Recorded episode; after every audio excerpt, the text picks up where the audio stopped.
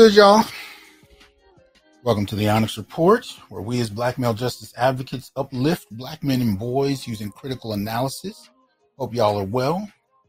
Uh yeah, got spider webs, all kind of stuff on me. I was I was cleaning out the garage and the backyard and uh, we'll be going back out to do so when we are done. I wanted to get this show in.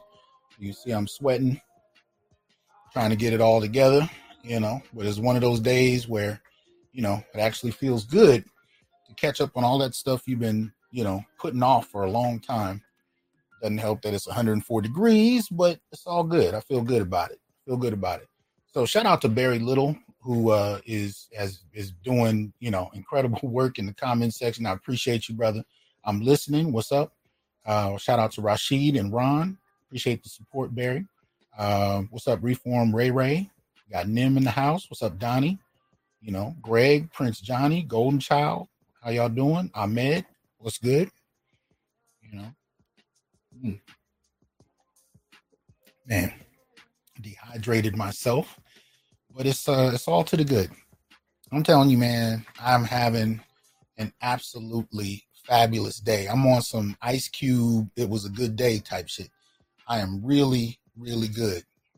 You know, shout out to uh, a cat named Thomas. He knows who he is. You know, I got an invite today to uh, speak at Harvard. So I'm kind of excited about that. Kind of came out of the blue, you know, right around the same time period, you know, got a notification that all my school loans have been forgiven. Um, so that kind of uh, has been a going. It's been a process the last few months, but it nonetheless blew me out of my chair because I figured I'd be paying that till I died. So, uh, you know, all of that stuff has been good. So I'm grinding, you know, getting back into it. Almost done with the book proposal. Uh, so that's going pretty well. So it's all to the good. You know, I, I have nothing to complain about. You know, things are, are going well. Son started his senior year. Uh, so you know he's off to a good start. He's enjoying it, which is something I'm I'm. It's always good to hear, you know, when you have a black boy or a black young man who is excited about school, who's excited about his classes. I mean, he's excited about this. Look, this is the thing.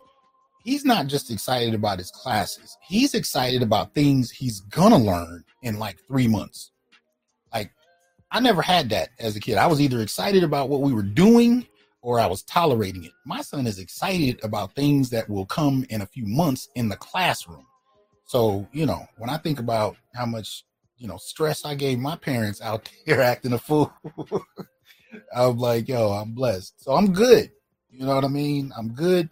Um, now that isn't to say that the show can't always use support. I don't want to give you that impression, but I do want to say that sometimes when you're just having a good damn day, you need to tell people about it so we can remind folks that they exist especially if you ain't thought about it in a while. So it's good, y'all. Like, share, subscribe, join, and donate. Support the show if you would. You can see the various options on doing so on the screen. Uh, become a Patreon member. You can support both the Onyx Report and the Institute for Black Male Studies. So, uh, you know, please make sure you do so. But, yo, feeling good. Absolutely feeling good. Um, oh, and then I got one of those letters in the mail that says, uh, you know, by the way, don't forget your your your car payments are done in a few months. And it's like, yo, I'm I'm I'm driving some stuff that I thoroughly enjoy driving. It is not anything brand new, you know what I mean? It's not an expensive, you know, six figure car, some shit that I like. But when you get them kind of, you know, notes, you know, because I usually don't, I don't read a lot of mail from my bills. You know, I'm just, I just pay it and leave it alone. They was like, yeah, you almost done. I'm like, word. Good to know, you know. So I got a little while left but absolutely, D. You know, when you winning, you winning. So it's like, yo, I'm in a good space. I'm in a good space, y'all. So, um, but like I said, you know, it's uh busy Mike. What's up? Hakeem, appreciate that support. Victor, appreciate that support. Thank you very much. Uh, not a new camera. I actually have the window open, so you know I, I got the sunlight coming in, so that's what it is. Um, exactly, Greg. New cars ain't worth the price. My car ain't new, but I'll tell you this: if you see me rolling down the street, you'll never forget it. Um, it's it's there's a way to be creative and different that doesn't have to be expensive, and that's how I do it. That's how I do it. I got a convertible convertible SUV, and I ain't mad about it. I enjoy my shit the way I enjoy my shit. But anyway, good day. You know, I'm um I'm enjoying it. Ghetto user, appreciate that support, and I also appreciate the comment you left in uh, one of the last posts. Uh, appreciate that. Um, to support the scholar. Yeah, Dar Dar, what's up? Um, so yo, man, I'm just in a real good space. You know, my son came in smiling. You know, 104 degree weather. He comes home smiling about stuff he's about to do in class. I'm like, man, they don't get better than that. Don't get better than that. Uh, so yo, uh, you want me to show the whip? Huh? I, can't, I can't do that, man. I can't be having people know too much, man. but uh, no, it's not a Soul, uh, Vicky. I don't know if that's how I pronounce your name, Vic. I might have misunderstood, but no, it's not a. Kia Soul. Um, Chef Mike, what's up, man? Good to see you in here. Yo, so we're gonna get a co- couple preliminaries uh, out the way. You know, um, I want to shout out some things that uh, I want to celebrate. Like I said, we got some good news going on, I want to I want to celebrate that. Greg, appreciate the cash app. Spain man, what's up? Um, I ain't driving it yet. We working at that. We working at that. We dealing with permit issues and DMV. Y'all know what it is. So anyway, let's see. So let's start with it. Y'all know the deal. Onyx Report. We are black male justice advocates. We are basically advocating for um, humanization of black males. Really, that's really what it comes down to. And we use data uh, as opposed to stereotype or assumptions break down black male life. So tonight will be a little different because we're talking about uh, slightly different issue, but it is what it is. There's the membership options for those who want to become members on YouTube. So please consider that. There are various levels, and uh, you're welcome to participate. Just click uh, the join button right next to the subscribe button below if you're on YouTube. We're also broadcasting from uh, innerlightradio.com, which is black owned. So support Innerlight Radio. Uh, you can go to inner, you know go to the website and listen to it there if you so choose. We're also on Facebook, LinkedIn, um, t- uh, Twitch, and Twitter, broadcasting live. Uh, going from there, I tried to do Instagram, but every time I turn it on while I'm doing the show, it just doesn't stay connected. So it's probably my feed. Um, Inye, if I pronounce that right, appreciate the support. Says uh, Happy Loan Forgiveness Day. you and your son go have a drink or ice cream or whatever on me. Appreciate that, man. Appreciate that. Yeah, man. It, I'll put it to you this way. Yeah, you know, most of the people I went to school with working on my doctorate, most of the black folk, um, probably had a couple close to a couple hundred, somewhere between 130 and 200 thousand dollars in school loans. Put it to you that way between 130 and 200 thousand dollars in school loans. We pretty much expected we were going to be paying the rest of our lives. So you know, when you get a letter saying your shit is forgiven and you don't got to pay no more, it's like, yo, word, okay. Did not think that was something that was ever going to happen anytime soon. So yeah, um, you see people with a doctorate degree, unless they got scholarships, grants, unless they were able to, hell, maybe even rich parents. Trust me when I tell you they had to do some stuff um, yeah, yeah, Joshua, it's expensive. It really is. And I went to the Claremont colleges, so you had, you know, you had white cats who were going, who were in their upper thirties, who had never had a job before, whose parents were paying for their schooling out of pocket, and then you had black folk that were just taking up loans trying to graduate. You know, that's what it was. Um, I worked four jobs, one full time and several part, three part time jobs all the way through. Uh, took care of a family, and yo, almost had to drop out a couple times working on the dissertation, just behind you know paying paying fees. So that this is expensive, um, and it's a load off to be able to navigate it without it. So anyway, uh, what's up, BGS? See you in the house. Hope you're well. Um, what's up, Prodigy? I see you in there. So yeah, things are good. Things are good. Um, opening up all kinds of new opportunities around the corner. So we're going to start out today with something I haven't done in a while. We're going to look at the uh, Sacred Black Masculine series because we got a couple pieces of good news to celebrate. Uh, as far as some of the youth is concerned. So uh, let me see here. Let's start with our first one here. This young man here, you can find an article on him, and I'll, I'll include all the links that I'm going to go over tonight in the description box as usual. But this you can find on scholarshipregion.com. Um, this is dated August 14th, and it's titled 24 year old man who worked as a waste collector to fund his education graduates from U.S. University, set to become Doctor of Law. Right? Um, exceptional 24 year old man named Rian Staton, uh, or Staton, has finally bagged a Doctor of Law degree from the prestigious Harvard Law School in the United States. Um, Rian, and I don't know if I'm pronouncing his name incorrectly, so I apologize. Uh, Rian Staton is uh, in his early academic journey faced challenges funding his education. Just got through talking about that. Before gaining admission into Harvard Law School, he worked as a waste collector to fund his Bachelor of Arts degree program at the University of Maryland in College Park, Maryland, in the United States. Speaking on how he struggled to secure funds for his education, Rian Staton narrated um, that he uh, spent years waking up in the early morning hours to collect trash before attending class at the University of Maryland. Now, I should say, um, I have family that have done that. You know, I watched my father do that. Which is one of the reasons I'm here. Appreciate that support, Moonwalker. Um, you know, my father collected trash. My father started a, he and his wife started a, a, a janitorial business.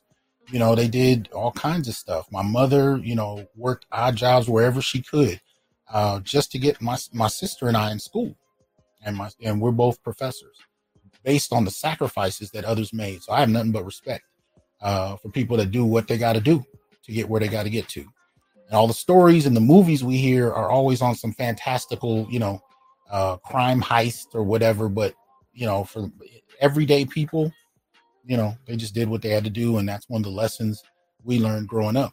You know, so when my son needed to eat, my wife was in and out of the hospital. I got another job. That's what it, what it that's what it was. You know. So uh, shout out to this young man for that. Uh, says, uh, let me see. Uh, he recalled that the job left him no time to shower and that he often sat in the back of his lecture halls to steer clear of classmates he also narrated that his father and brother sacrificed a lot for him to achieve success in his academic journey. Says, My mom abandoned my dad, my brother, and I when she moved back to Sri Lanka. Okay. I was probably too young to notice some of the things that happened, but I know it was bad. He told the newspaper. Um, things just kept falling on us. My dad lost his job at one point, had to start working three jobs in order to provide for us. It got to the point where I barely got to see my father, and a lot of my childhood was very lonely. Says uh, Staton never uh, Staton uh, or Staton, however, struggled hard and had to sign up as a sanitation worker after getting lots of rejections from colleges in the U.S. He later got recommended by a professor at Bowie State University and later transferred to the University of Maryland, where he earned a bachelor's degree in history. Uh, studying in the U.S. offers you a lot of opportunities. Um, you know, uh, that goes to the website. So anyway, um, so shout out to this young man, right? Um, we have one more wanted to acknowledge. Let's see here. This one you can find on afrotech.com. Right? It's entitled This 14 year old student double majored in physics and chemical engineering is set to graduate in May 2023. Uh, says, We love to see a black student soar academically. Elijah Precciely, I believe it is, in particular, is a young genius who, only at 14 years old, is on his way to securing his bachelor's degree. According to WBRZ2 of Baton Rouge, Louisiana, Native currently attends Southern University, uh, where he's a junior, double majoring in physics and chemical engineering. In 2019, the science whiz, aged 11 at the time, became the school's youngest person to receive a full ride scholarship. While already balancing two rigorous STEM majors, the full time student and published author is also juggling his interests in other fields, he's able to speak up about his own differences or his own challenges. Said his mother, Pamela Precciely, um, even when it comes to classes, he said he was taking physics and chemical engineering, but he also literally would say, I want to make sure I can get a business class in there. Although he has multiple achievements under his belt, uh, he's more focused on being a source of encouragement and inspiration for others. Uh, he says, Well, I don't look uh, for just breaking records, I look for changing lives. And in that, I will break records. Um, my first priority is to be a shining light to help others, and the second priority is to make sure that I help, like me, I help people like me and people who want to connect with me. So shout out to this young man, um, whose name again is Elijah. You know what I mean? So as we do on the Onyx Report, we try and acknowledge, um, you know, when we run across black men that are doing the fantastical things that many of us do on a day-to-day basis, even when there's no acknowledgement, you know, and for the most part it goes silent. We want to take a moment to uh, sort of tip the hat, as it were, to acknowledge these young brothers. So shout out to them, right? Straight up. Uh, Paul Abram, welcome to the Onyx Report Brotherhood. Good to have you. Appreciate that. Uh, what's up, Micah? Clutch and Stick, what's going on? Prodigy, I see you. Mad Villainy in there. Golden Child, what's going on? Yeah. Um, this one is a little strange, and um, I figured, uh, what's going on, Artisan? Good to see you in here, man. Uh, this is a public service announcement about um, stuff that I think black men need to help prevent and make our presence felt about. And I got I, I got no one to thank but Marcus or keep it 100 for sending this mess to me. so shout out to him. But uh, I'm not going to put her name out here, but you know, this is an image he sent me. I did go to the Facebook page and I saw it. Um, you know, this is the kind of thing that we we we definitely have to be present about because when I talk about um, the boundaries between sons and mothers, especially in single parent households that are female led, um, there needs to be a disruption of some of the things that take place without any pushback. And this is an example of that kind of thing. Um, you know, now when I was looking at the comments on it, I would say it's a rough statement, but nonetheless, I would split it almost down a gender line. You had women that were complimenting how cute and adorable these images were. You had men saying, Hold up, what the hell is this? This is not appropriate. Right this is the kind of thing that we definitely got to be, you know, we got to be outspoken about. And so if you're in a situation where you don't have custodies, uh, custody of your sons, and this is happening, see, we have these conversations when it comes to girls, right? We have a there's a there's a societal distrust of men with daughters that don't have grown women in the house, right? You, you, you can't even sit next to a child, let alone a female child on a plane as a man. Like there, there are all kinds of things that people are geared to look at when it comes to adult men and little girls. We don't have that kind of framework when it comes to boys. And there have been many a, an occasion where even celebrities have come out and talked about their experiences as young boys and young men, right? In terms of how they've been treated, you know, sexual assault, various things they've experienced. But we still don't have a sort of collective um, warning you know, that comes out whenever we see boys in an environment where there are no other males. And, you know, it doesn't have to be outright, um, what would you call it? Uh, you know, open sex, as it were. But there are levels to this. And there are ways that this kind of thing needs to be checked, right? There need to be boundaries. You know, there need to be boundaries. This isn't appropriate. This is not acceptable. You know, if we if you know anything about the Spider-Man movies, you know uh, the initial Spider-Man movies with Tobey Maguire. This was you know a love kiss between Spider-Man and Mary J, where he's upside down hanging on a web and they're tongue kissing. Now, if you're gonna if you're gonna recreate this kind of imagery with your child, you know, kiss the child on the forehead. I mean, if the child is adamant about wanting to do it, but this is inappropriate. It's inappropriate you know. And if anything else is going on, most people wouldn't even most people wouldn't even imagine that it is. But this is this is the kind of stuff that we have to actually call out and we have to challenge. Now, I'm not saying that she's gone further than this. All I'm saying is it's not appropriate. It really isn't. It, you know what it's akin to. You know, if I can go Disney princess for a moment. You know, um, if you think about I don't know, anything like Snow White, she's being, you know, awakened from, you know, a long sleep with a romantic kiss from a prince. That would be, you know, like a father and daughter in a picture, and the daughter is dressed like Snow White, laying down, and he's, you know, giving her a long kiss. You don't do that. Nobody would nobody would accept a father doing that. Taking a picture with his daughter where she's Snow White and he's the prince kissing her. That's not appropriate. We seem to know that when it comes to fathers and men. When the situation is flipped, it's interesting. And a lot of the women that were commenting would not hold her accountable. The men were, which is a change I'm happy to see actually. Because again, in the last five years, I've seen men starting to speak out in ways that I've never known them to. And I'm happy to see it. But more often than not, you know, um, the women will not hold other women accountable. And when they do, they've reported about being, uh, you know, attacked on social media by other women. Right. So many of them won't speak up. There's a small collective of them, of them that do.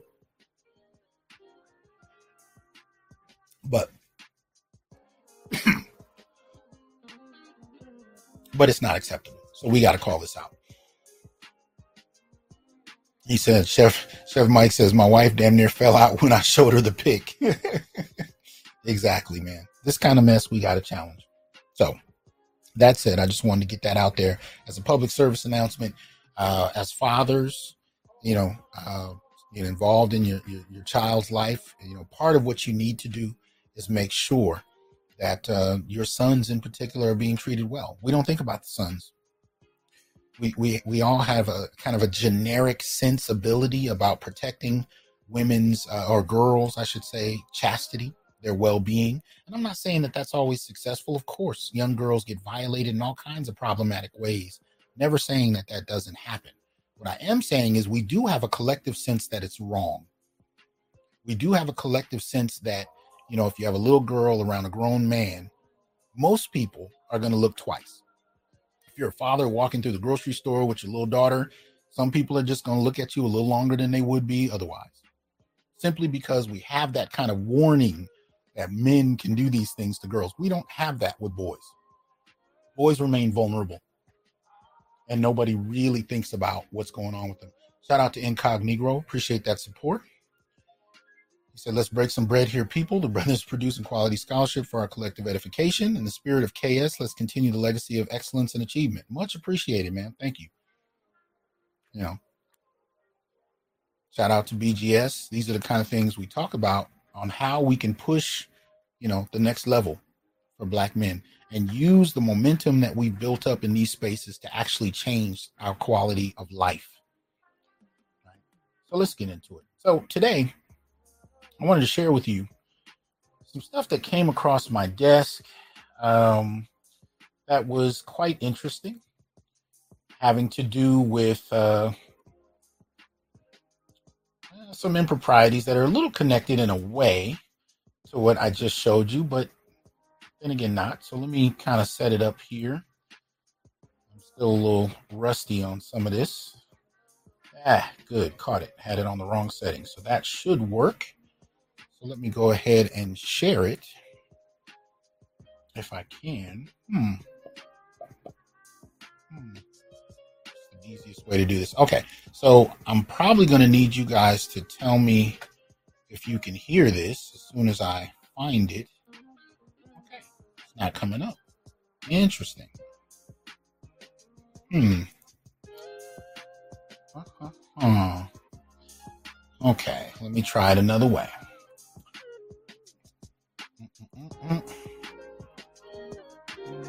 Share video file. All right, let's try that.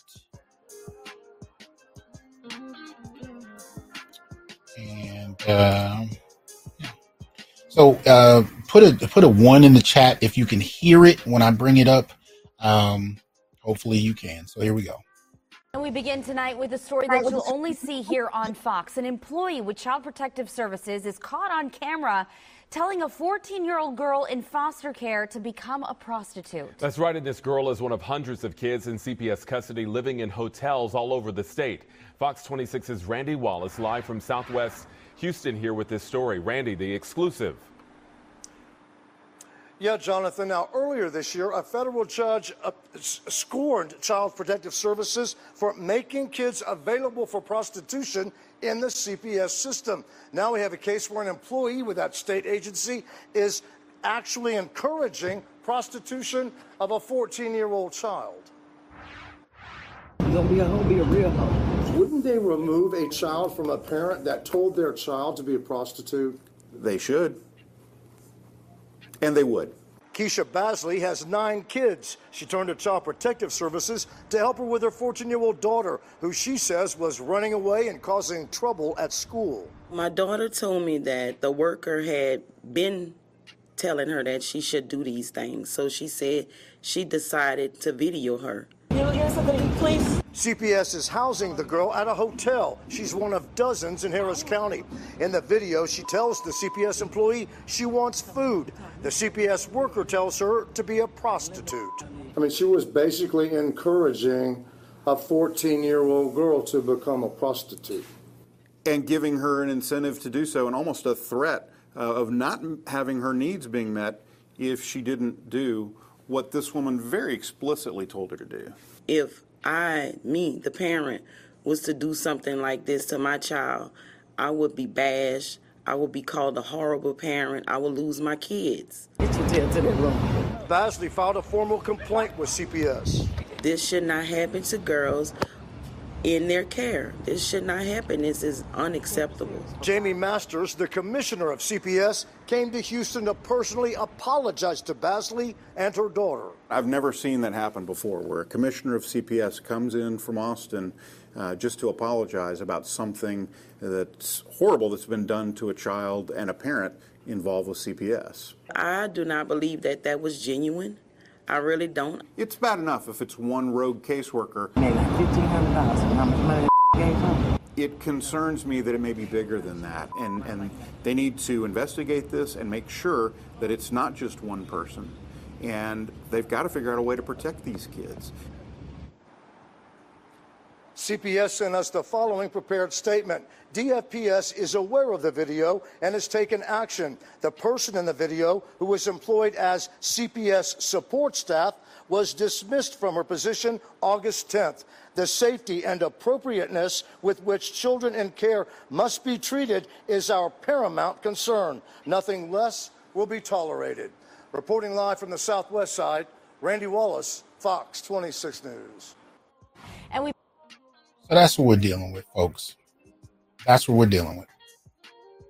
We're at a point where we actually had a CPS worker trying to, you know, mentor a young woman into prostitution, right? In essence, trafficking. Now, of course, what I'm under, what I've understood is that the woman lost her job, so on and so forth. But one of the things I wanted to kind of do today is walk through a little bit um, on this whole question of trafficking. And much of the time, when you think about trafficking, what we're urged to think about, of course, is men and the role men play in trafficking. And obviously, when you apply that to the black community, most people's first assumption would be that it's a black man trying to, you know, get this young girl into some type of prostitution. Right? But what happens when black men don't have anything to do with it? What do we do? What happens when men are not part of the story on the table as far as trafficking or the potential of it, even, right? Do we know how to hold women accountable? And I've said this for years we don't.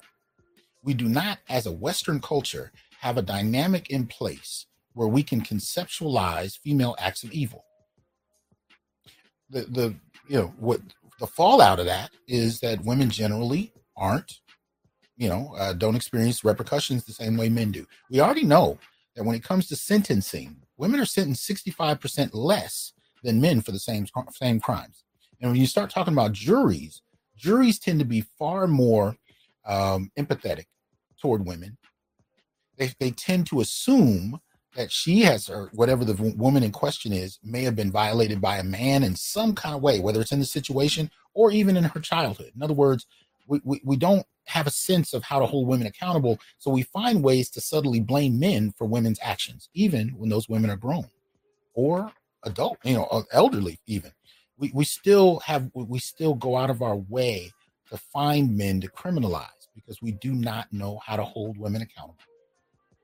Now, this woman apparently lost her job. I haven't heard that anything beyond that has taken place.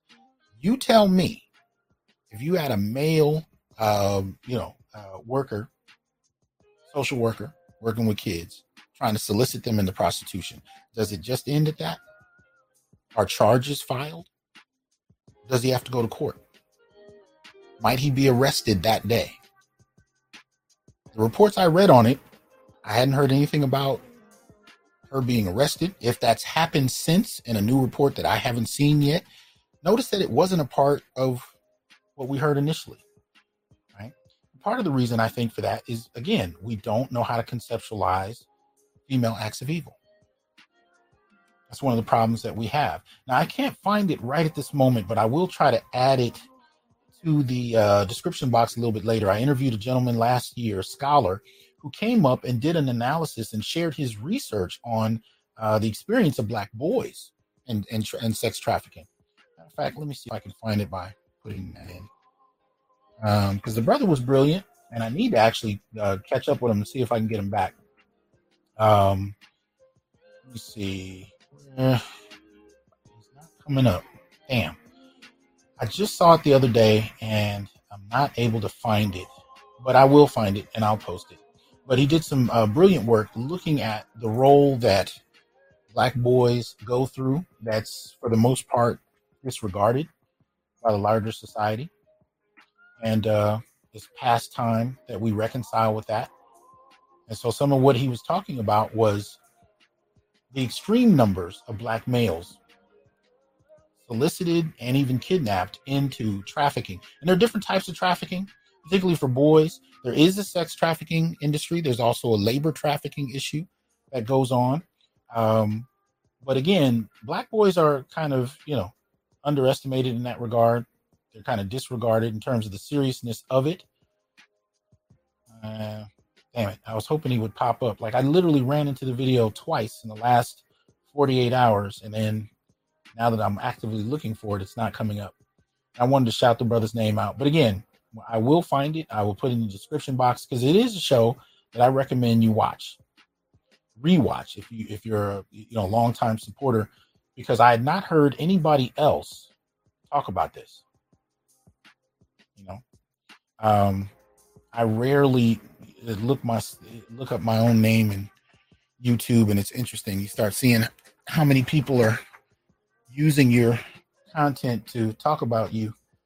It's not always good, but anyway, I'll find them and I'll put it in there. But anyway, the point being, black boys do grapple with this. They do experience it. it, it they do experience it. It doesn't come up in public discourse very often. You don't find very many publications. You don't find very many scholars who do that research. And then you don't find very many that are willing to be public. Often the assumption, especially if they're male researchers, is that something is wrong with them. They are inherently misogynistic. And as I spoke to one scholar earlier today about, the accusations on being misogynistic don't actually have to do with you being misogynistic. It can simply be that you decided to focus your research, even if it's one paper on black males. gentleman I was talking to gave a presentation as a graduate student at a conference on black fathers he was attacked by the audience, mostly feminists, because he didn't do the project on women. He was called a misogynist, not because of anything he said, but simply because he did a project studying men. And this is where we are. We are at a point where academic bullying is through the roof. And most men won't speak on it. Most men in the academy that have experienced it won't. They're often afraid of the repercussions. And this bleeds out into the subject matter that matters most to black boys and men. Right. So again, in terms of trafficking, there's a whole, you know, there's a whole wealth of data on black boys and black men who are dealing with both sex trafficking and labor trafficking that nobody talks about. But in this instance, we're just talking talking about different aspects of trafficking, and I wanted to share some information um, with you guys about different aspects, you know, different uh, issues regarding trafficking that I think are worthy of uh, some discussion. All right. So this is the first one up. This is a piece you can find on the United Nations website, right?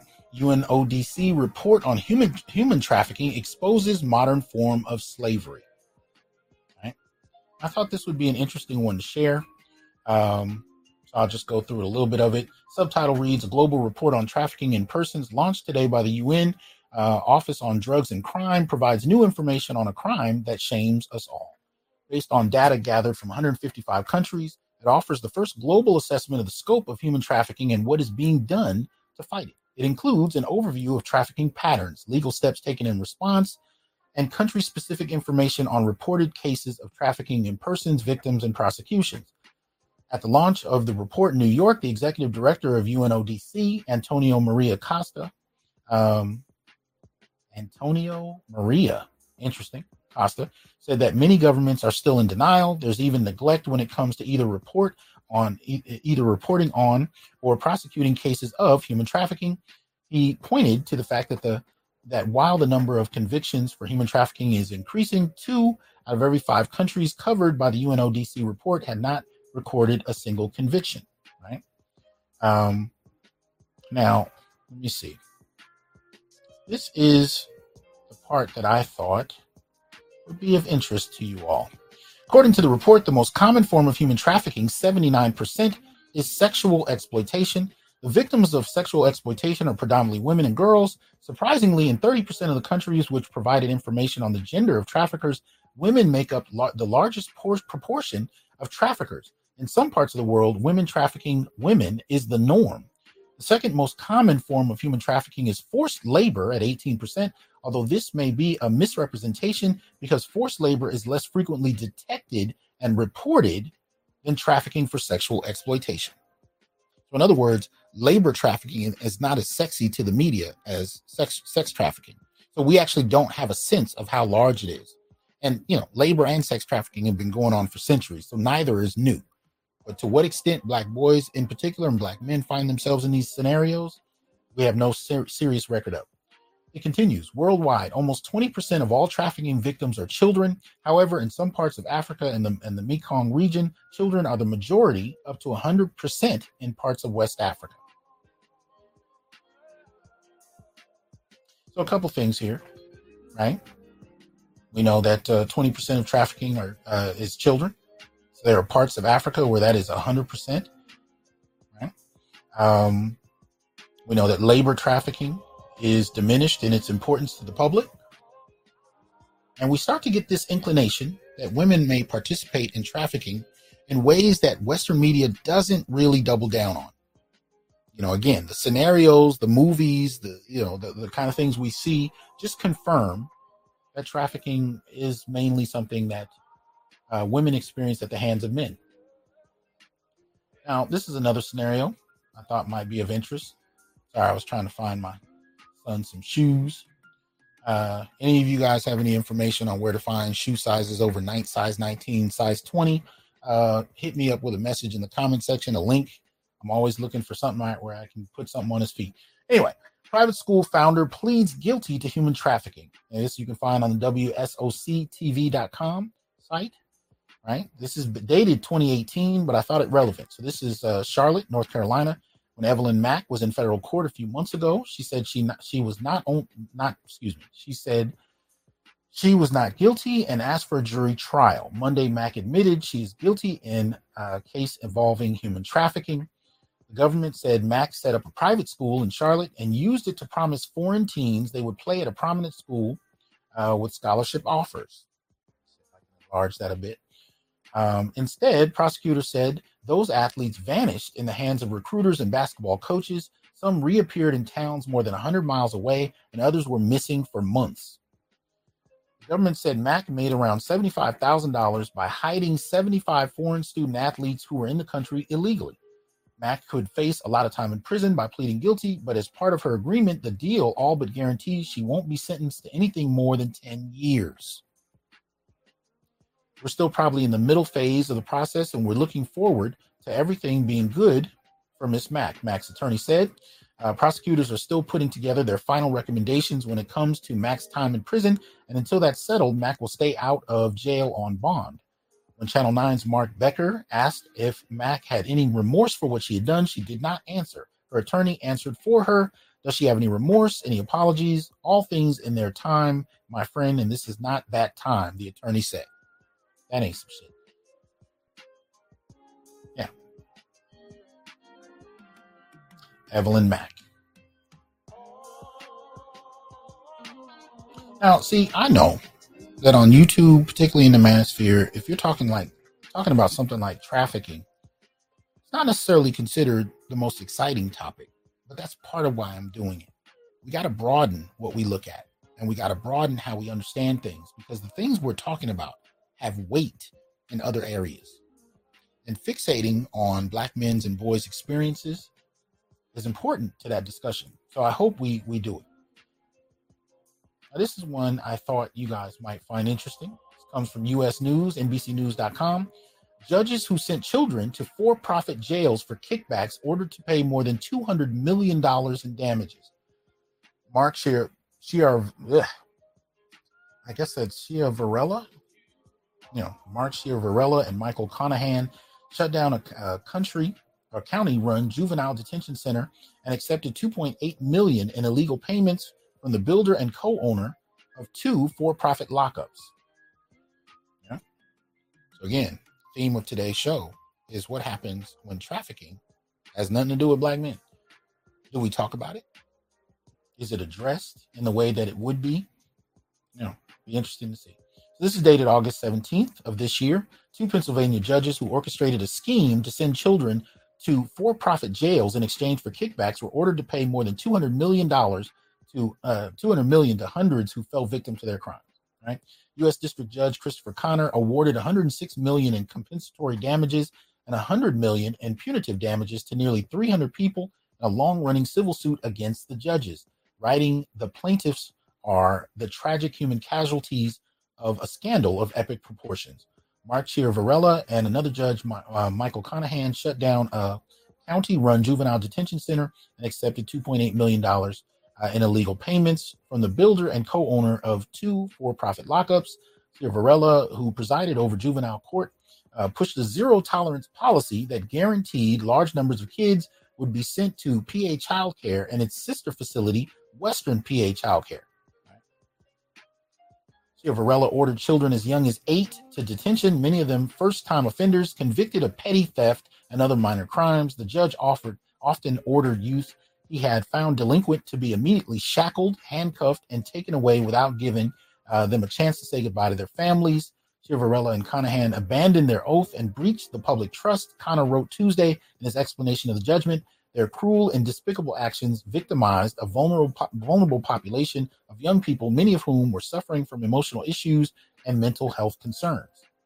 Right? Pennsylvania Supreme Court threw out some 4,000 juvenile convictions after the scheme was uncovered. Now, what's interesting about this is it's very reminiscent of what took place, especially with black men, um, right after enslavement. You know, black men, uh, you know, were often um, arbitrarily locked up and put into anything from coal mines to railroads and often had to work the entirety of the rest of their lives, often worked to death and buried in a potter's field, some of whom are just being found now. Right? We're finding in the last five years, corporations are, you know, are, are kind of, you know, news articles are coming up about corporations having potter's fields that go back over a century where bodies were just buried arbitrarily after they literally died on the job. This is something black men experienced uh, early on. This was a way of reacquiring free labor after the formal end of slavery uh, throughout much of the South, right?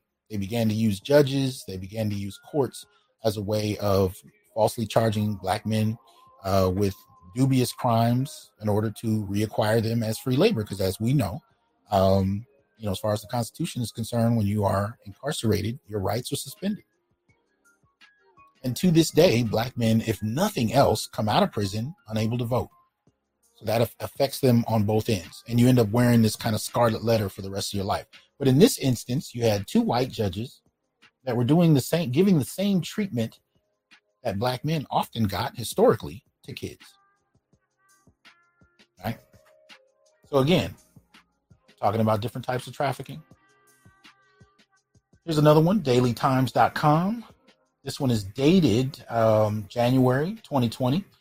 It's entitled CYS Caseworker Arrested for Trafficking, Promoting Prostitution. Uh, I don't know why this is in the way. Damn it. Anyway, okay. So her name is Candice Talley, as you can see. Media Courthouse, a former Delaware County Children and Youth Service uh, Services caseworker, has been charged with human trafficking and other offenses after soliciting one of her clients to join a prostitution ring in the Philadelphia area, according to a release from Delaware County District Attorney Jack Stol- uh. I guess that is right. Right. It is truly horrible and beyond imagination that someone who is responsible for ensuring the welfare of children would pressure their mother into acts of prostitution for her own personal enrichment, and with the promise of favorable custody recommendation, as this defendant is charged with doing, said Stollsteimer. Uh, Candice Talley, 27, of Sicklerville, New Jersey, is charged with felony offenses of corrupt organizations, trafficking individuals, and promoting prostitution, as well as misdemeanor offenses of official oppression and coerced slash threatened of official act. According to the affidavit of uh, probable cause written by Delaware County Criminal Investigation Division Detective Mark Bucci, Talley approached the 27 year old victim in May 2017 and offered her an opportunity to make $1,000 per day while hoping to get her children out of foster care. That suggests that there is a much more structured racket that goes beyond this one individual, at least to me. Have you guys heard much conversation about that after this article? Have you heard of this article at all, even though it's several years old? What happens when trafficking has nothing to do with men? Is it not considered trafficking anymore? Do people not talk about it because it's inconvenient and it doesn't fit the narrative that we've gotten comfortable with?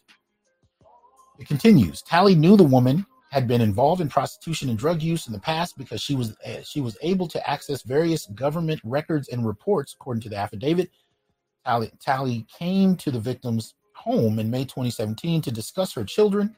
Uh, at that meeting, Talley allegedly explained that she was involved in a prostitution enterprise involving approximately 2,000 customers. Talley explained that she assists the business by enlisting women to work as prostitutes and driving them to and from jobs, according to the affidavit.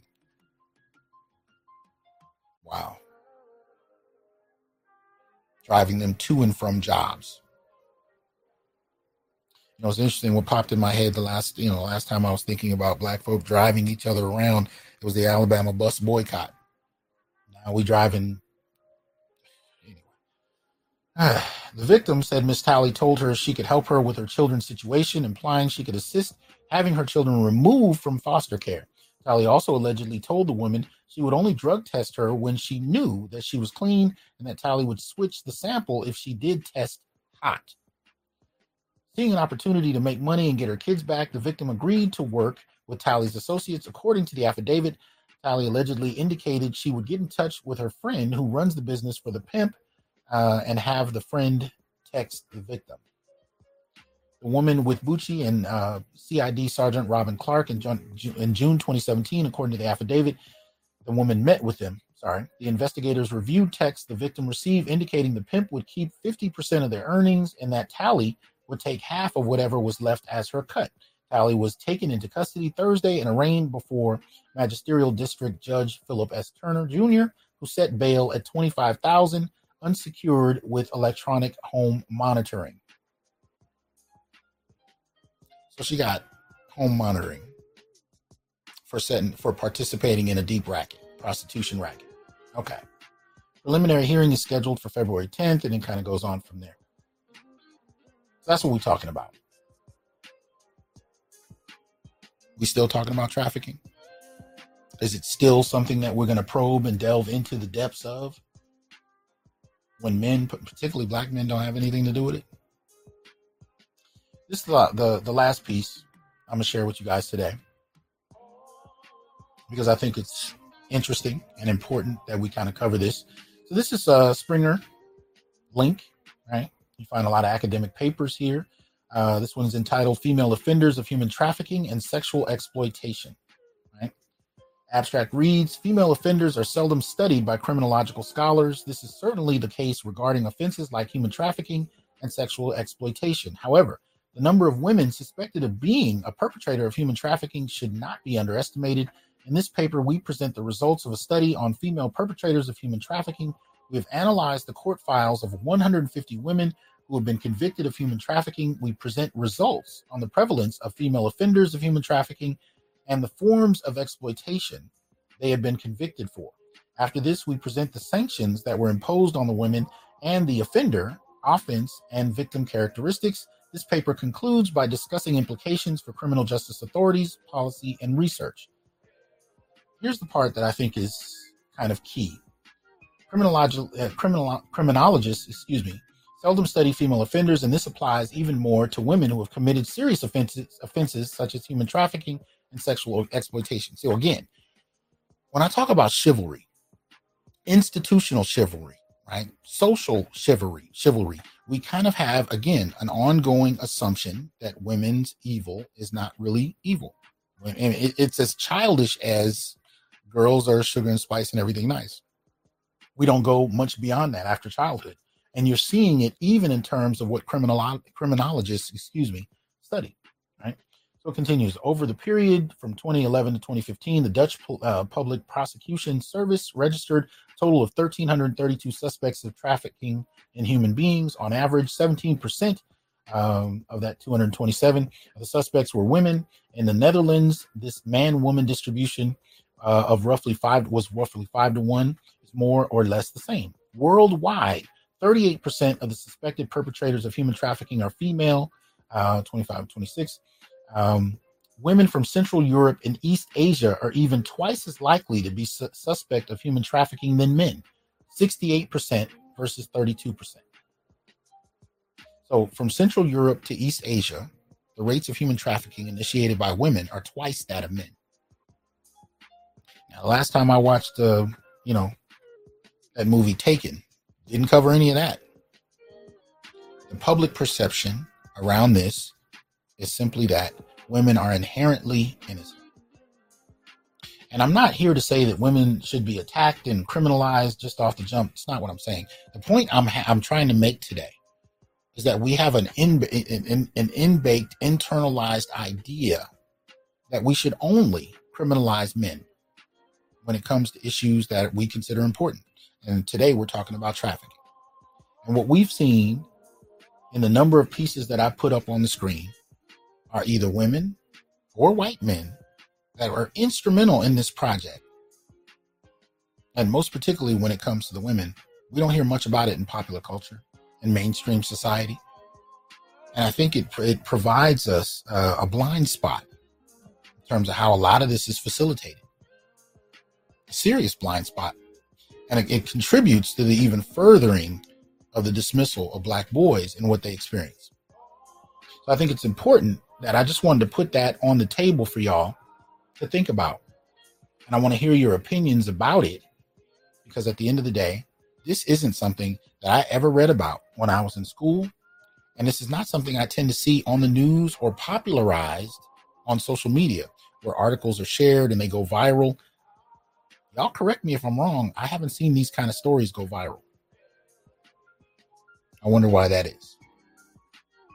And at some point, I wonder what we're going to do about it. Because if that's the only difference, if it only matters when it's a man that can be caught initiating it, and that's the only time it matters, then how long does it take before the industry adapts to that assumption, if it hasn't already? And it more than likely has. So we need to challenge this. We need to shake it up. We need to transform it. We need to deal with it in a very different way because at the end of the day, you don't want to find yourself wondering where your child is. And if the old model is all people are looking for, some strange looking dude running through the neighborhood in a in a in a panel van picking up kids. It was interesting. I just watched uh, that movie Black Phone came out with Ethan Hawke uh, a few weeks ago. Interesting movie, good horror flick, all of that. Set in the 70s. You got a guy driving around in a black panel truck just kidnapping kids right off the street. That's the that I think that is the primary assumption. That is the primary assumption we make of who is actually doing what So not only kids, but women. And if anybody else fits in that mold, we don't know how to make sense of it. You got social workers who are being paid to participate in an enterprise, and nobody talks about it. And very little is happening to them. And I'm not seeing any reports on what goes on beyond them in terms of, of any type of in- investigation right? So anyway, um, as I said a little earlier, this was going to be a short one. because uh, I still got a lot of work to do. Uh, but I wanted to get this in and I wanted to put it, you know, on your mind. And I hope that you can continue to send me, you know, information as you find it related to these kind of things, not just in terms of trafficking, but in other areas that we take seriously. How exactly are we implicated in these areas, hyper criminalized when we talk about these areas, but we ignore cases that are considered non traditional like these? But what we have to also remember is that in different places, certain parts of the world, not only is it not non traditional, it's actually the norm. Because if you can have nearly 70% of women in, in Central Europe and East Asia involved in human trafficking, sexual trafficking, labor trafficking, and we don't talk about that whatsoever, how long before the United States is dealing with high rates of female trafficking? Yeah, I argue that whether it's labor or sexual trafficking, is more than likely happening far more than we know because we're not looking for we, for female traffickers. These articles that we covered are treating it like an anomaly. It's a surprise. Oh my God, a social worker is doing this. If she's doing it, how many other social workers haven't been caught yet? Especially if those that they are bringing in are making the amount of money that they've been promised. Where's the incentive for them to report on government workers who are participating in this? Right? And most particularly, I'm interested in how this happens during a pandemic. Because tend, what I tend to notice is that when the economy goes down, this kind of stuff goes up. You got people who are struggling. We're having record numbers of evictions right now. People are reporting about not being able to rent anywhere. I don't think prostitution is on the rise. I know some of these brothers in this comment section can give you a dissertation on prostitution. Real talk. I told you guys this a, a couple weeks ago. I actually did an interview um, with a woman that calls herself a sugar baby a few weeks ago. And she talked about she used to be able to charge a thousand dollars per meeting with a gentleman. Now she's over 40. Now she's trying to eke out a hundred dollars here or there for the same thing. Now she has three kids She has no other skills. That's it. This is where we are. And if that's happening to her, and I'm reading about the cases I'm just presenting to you, what is happening on the ground on a day to day level? What are people willing to do when they get desperate enough? Sex is just the beginning. I don't want to see brothers getting set up to be robbed. I don't want you being marked and having people following you, but that's where we're headed in terms of the economy we're looking at. When people get desperate, things get dangerous. And so I'm also bringing these kind of issues to you because where they come from may be an unconventional source. And it needs to be taken that seriously. Because when things get tight, people get desperate and they get creative and they get ruthless. And your well being is not a priority when it comes to somebody else needing to eat. So, fellas, I really want you to take care of yourselves. I want you to keep your head on a swivel. I want you to pay attention. If you got kids, I definitely want you to keep both eyes on them and what's going on. Don't underestimate anybody. I've reported before we looked at the 2020 maltreatment, child maltreatment reports, right? That those that are responsible for violating and abusing kids more than anybody else tended to have mothers. That was the primary group. But then somewhere in there, far less than mothers, you also had childcare providers that were women. But that's not what we talk about. When we talk about the violation of kids, we're always looking for some guy in a panel van, not the person running the daycare that you take your child to. Or, God forbid, not your mother or your child's mother. Don't think about that. So I hope you do. It's going to be a little bit of a short one tonight. I appreciate the support. Appreciate y'all coming through. Um, I have to go back and look through the comments. I apologize for not doing so earlier. I just wanted to kind of not lose my train of thought for a minute. But I hope you'll continue to support, spread the word, and continue to share any information you run across as it pertains to what we're looking at. Right?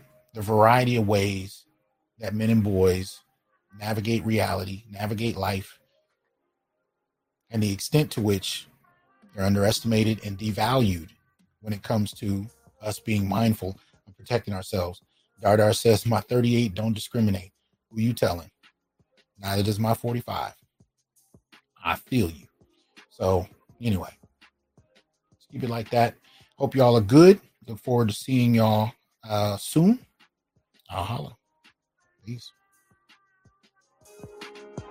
I am here to tell you, brothers, we are not criminals by birth, perennial rapists, incapable intellects, man children, sperm donors, child support well springs, success objects, walking phalluses, ATM machines, lottery tickets, unintelligent henchmen, valueless assassins, pro bono mercenaries, unpaid bodyguards, interchangeable stepfathers, child discipline proxies, unpaid repairmen, workhorses, emotional tampons, or any other socially accepted dehumanizing stereotype. We are thinkers, inventors, innovators, leaders, fathers, and men. Embrace your humanity, know your worth, and extend your time, attention, and resources only to those who genuinely respect you. And remember, your worth is not defined by meeting other people's narcissistic, selfish, and unrealistic needs. You define your worth. Peace.